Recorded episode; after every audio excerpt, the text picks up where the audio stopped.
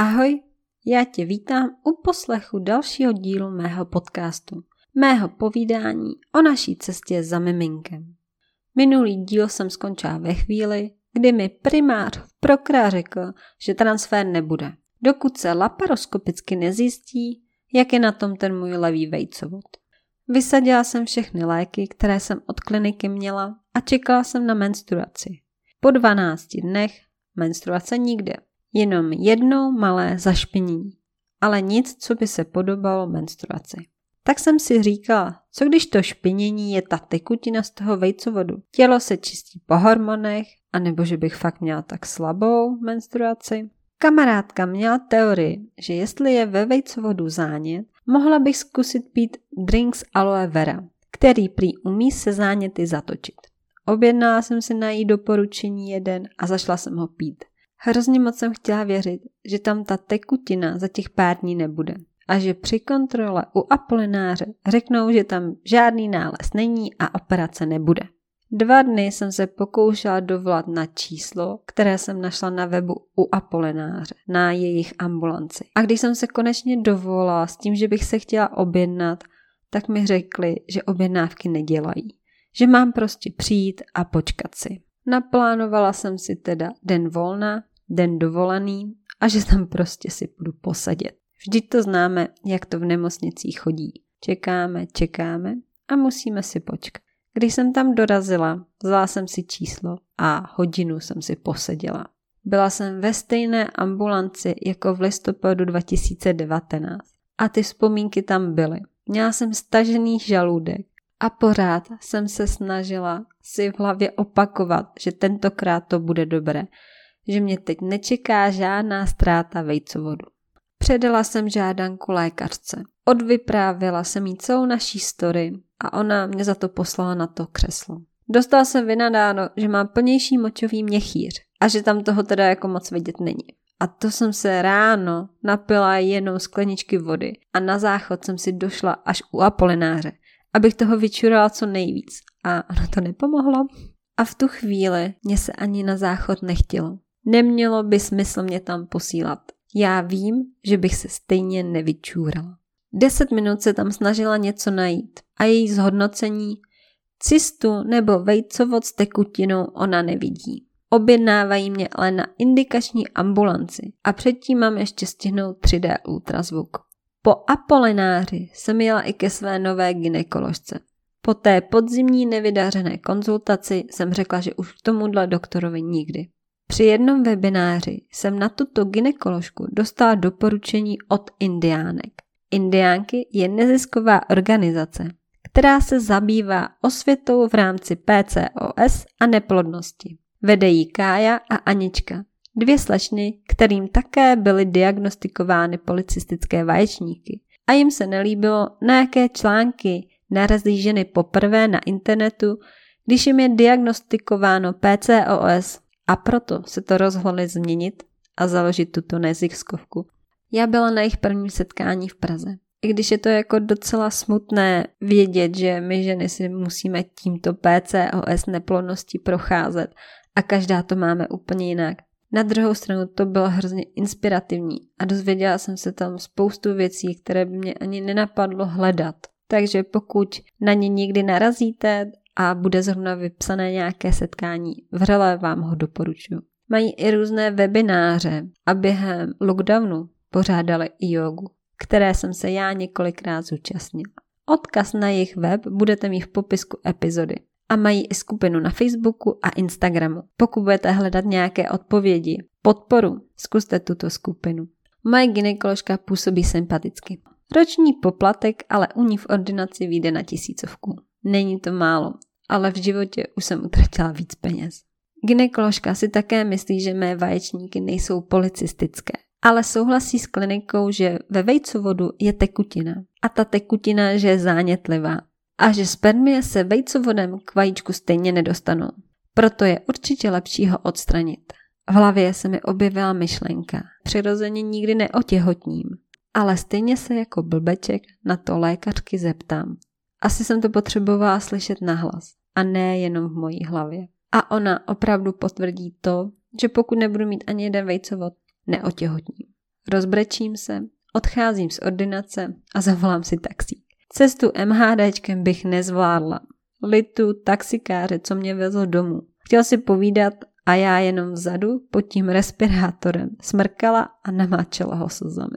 Pár kamarádek se mě snažilo povzbudit, že to bude lepší, že teď už se to uchytí, že tam tomu nikde nebude nic v cestě. Ale pořád je tam ta překážka. Ta děložní sliznice, která mi moc neroste. Často myslím na to, jestli už není na čase tu naší cestu ukončit. Že se v tom plácáme zprava doleva, zleva doprava a zatím žádný výsledek. Jen samé komplikace. Ale na druhou stranu, jak by náš život pak vypadal? Nevyčítali bychom si to, že jsme tomu nedali víc času. Jsou dny, kdy si dokážu představit, že miminko děťátko není. A pak jsou dny, kdy přemýšlím nad možnosti, jak by to šlo jinak. Ale nejsem na to sama. Musí souhlasit i Jarda.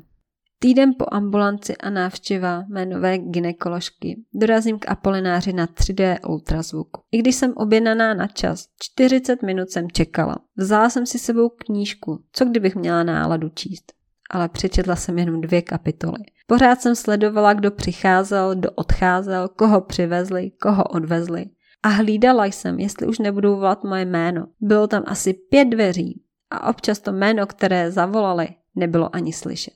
Když se na mě dostala řada, tak celé vyšetření proběhlo za dvě minuty. Lékař nebyl až tak citlivý a během chvilky prohlásil, že je tam paraovariální anechogenní cysta 30 mm a že podle něj na operaci to není a že není důvod, proč do mě řezat. S tím, že by ta cysta mohla s menstruací odejít. Takže já mám tři názory. Opouzdřený výpotek, vejcovost tekutinou a cysta. Můžu si ji dohodit koskou, co z toho je vůbec pravda. O dva dny později na indikační konzultaci v ambulanci profesor u Apolináře se podíval jenom do papíru a prohlásil, bude operace. Že to bude lepší, aby to laparoskopicky zkontrolovali. A podle toho, co tam bude, takže se pokusí vejcovod zachovat, anebo ho odstraní. A že stejně se má i udělat ta biopsie děložní sliznice, tak se to svoukne celé. Byl konec března a dostala jsem termín 7.5.2021 v pátek. Na jednu stranu je to za dlouho, ale na druhou stranu je to hrozně rychle. Nadě umírá poslední. Pořád čekám na menstruaci a doufám, že třeba s tímto odejde, že to opravdu bude jenom ta cista. A když se před operací udělá kontrolní ultrazvuk, tak se zjistí, že je to v pořádku a operace nebude. V ambulanci jsem dostala asi 10 papírů o různých pokynech. 10 dní před operací odběr krve, týden před operací si na G5 vyzvednout projímadlo, v týdnu operace dostavit se na předoperační vyšetření. Snažím se tomu věřit, že ta operace nebude a že toto vše nebudu muset podstupovat. V březnu jsem také měla kontrolu imunologie. Lékařka, ke které jsem chodila na doporučení od Prokrea, skončila. Nebo jak jsem se později dozvěděla, byla na rizikovém těhotenství, proto pracovala z domu. A teď, když porodila, tak musela své klienty pustit. A já jsem si musela najít novou imunoložku. Naše první sezení se ale krylo s naší druhou stimulací na KET. A ona říkala, že hodnoty by byly zkreslené. A že mám přijít až ve chvíli, když budu buď těhotná, nebo když nebudu stimulovat. Po těchto komplikacích, které nám vznikly, jsem se teda objednala na termín odběru krve. Odebrali mi sedm ampulek a do čtyř týdnů má být konzultace. Dva dny před konzultací mi volají, že lékařka je nemocná a termín za další tři týdny. Po dvou týdnech jsem už byla moc zvědavá na výsledky. Navíc životní situace mě zašly vést někam jinam a já začala potřebovat být čas mimo Prahu. A termín konzultace byl pro mě trošku špatně tak jsem si zavolala s tím, jestli by mi výsledky nemohly sdělit telefonicky, že mi stačí telefonická konzultace. A oni, že jenom informace, že si to zapíšou a že mi třeba lékařka zavolá. Naštěstí zavolala za tři dny a vyrukovala s tím, že mám nedostatek vitamínu D. Ano, to víme, všichni máme nedostatek vitamínu D. Pak, že jsem alergická na pily. Ořech, žito, bříza, líska, olše, srha, bojínek. Slyšeli jste někdy o bojínku? Já vůbec nevím, co to je. A následně mám také alergii na kočičí a psí srst. Já a psí srst? Od dětství jsme měli doma psa a nikdy jsem nic nepocítila. a minulý rok pod prokrámy výsledky vyšly v pohodě. Jak je teda možné, že se to najednou změní?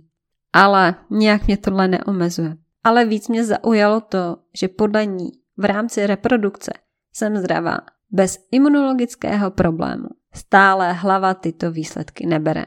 Předtím problém ano a teď problém ne. A co bude dál? Zase mi za tři měsíce řeknou, že je to úplně jinak. Někdy z těch výsledků opravdu jde hlava kolem. Imunologii máme v pořádku a co jsme se ještě teda konečně nechali zkontrolovat, je ta genetika. Lékař s námi prošel rodinnou anamnézu, napsal si poznámky, odebrala se nám krev, naštěstí jenom dvě ambulky, takže to bylo úplně v klidu. A prý se nám ozvou za 4 až 5 týdnů, podle toho, jestli to bude v pořádku, anebo to bude špatně. Naštěstí nám poslali výsledky pouze e-mailem. To znamená, že nemáme žádné genetické mutace. Takže jsme úplně zdraví. Mohlo by se nám povést otěhotnět. Přirozeně. Ale je to jenom ten vejcovod, ve kterém je cosi a nikdo neví, co to je a jak to s ním vůbec bude. Čekala jsem na menstruaci. Trvalo to 50 dní. Zkoušela jsem různé rady na její vyvolání. Víno, vana, podbříšek, mazat muškátovou šalvějí. Mě to hrozně vonilo a Jardovi to hrozně smrdělo. Vždycky večer nadával, když jsem si namazala podbříšek a šla jsem spát, že je to neskutečný smrad. Opět jsem se vrátila k hormonální józe. Snažila jsem se omezit lepek, Často slyším, že při PCOS je to nejlepší, co může žena udělat. Ale se mnou je to náročné. Já miluju pomazánky a kváskový chleba a mazat si pomazánku třeba na okurku.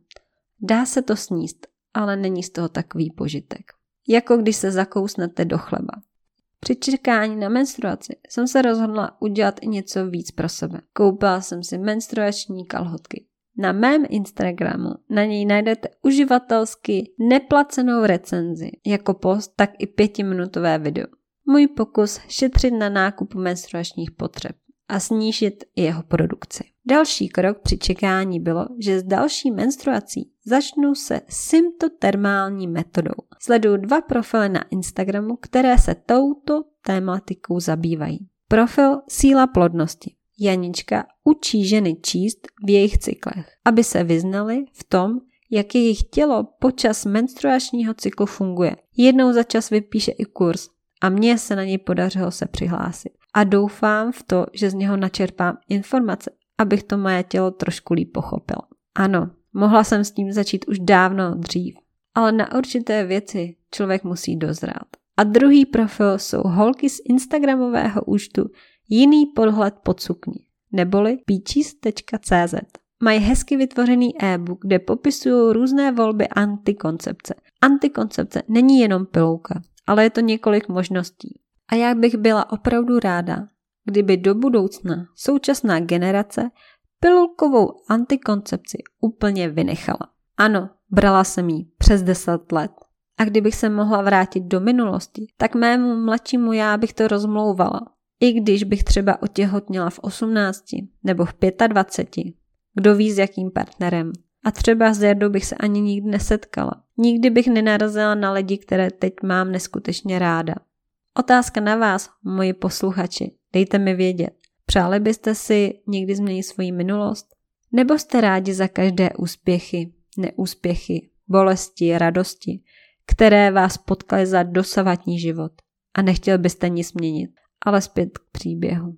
Moje menstruace proběhla hodně rychle a já jsem zašla řešit, jestli před operací bude nějaký ten ultrazvuk. Materiálech, které jsem dostala, žádná taková informace nebyla. A po telefonické konzultaci jsem se dozvěděla, že nebude, že to není třeba.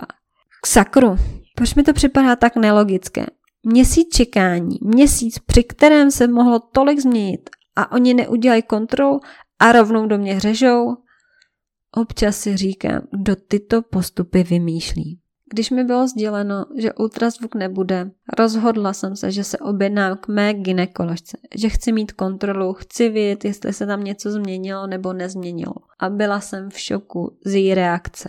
Prý, když jsem tam byla před měsícem, proč chci znova ultrazvuk. A že ona si myslí, že se tam nic nezměnilo. Ano, já pořád se snažila věřit, že se tam změnilo že pomohlo třeba to aloe vera na záněty, nebo že s menstruací ta cysta odešla, ale úplně jsem na ní viděla, že byla naštvaná, že jsem si dovolila přijít. Řekla jsem jí, že pokud je problém s ultrazvukem, že si ho zaplatím, že s ním nemám problém, ale že chci mít informaci a chci vědět, jak to vypadá, když u Apolináře ten ultrazvuk neudělají. Vyštěkla na mě něco o tom, že bych měla lékařům věřit a ne chodit od jednoho k druhému a že výkon mě bude stát pětistovku. Ale jak mám věřit, když mám tři různé názory? A já se svojí povahou jsem zašla natahovat slzy. Nemám ráda, když se takhle lidé ke mně chovají a vlastně mě tím uráží. Já se snažím pochopit, co se v tom mém těle děje a doma nemám ultrazvuk, abych si každý den mohla udělat snímek. Ale nakonec mě vyšetřila. S tím, že tam ta tekutina pořád je, i když je menší, ale že bude nejlepší vejcovod odstranit. Poděkovala jsem a řekla jsem s Bohem. Budu si hledat novou ginekoložku nebo ginekologa. Jak vy to cítíte? Je lepší ginekolog muž nebo ginekolog žena? Můj první ginekolog byl muž. Po pěti letech jsem ho vyměnila za ženu. Kvůli tomu, že mě vadilo dojíždět přes tou Prahu za ním. U ginekoložky jsem vydržela dalších pět let a ona se odstěhovala. A já jsem si vybrala ginekologa podle internetu a recenzí. A byl milý a fajn. Ale pak se stalo IVF, mimoděložní těhotenství a já jsem chtěla někoho citlivějšího. A od té doby hledám a budu hledat znova.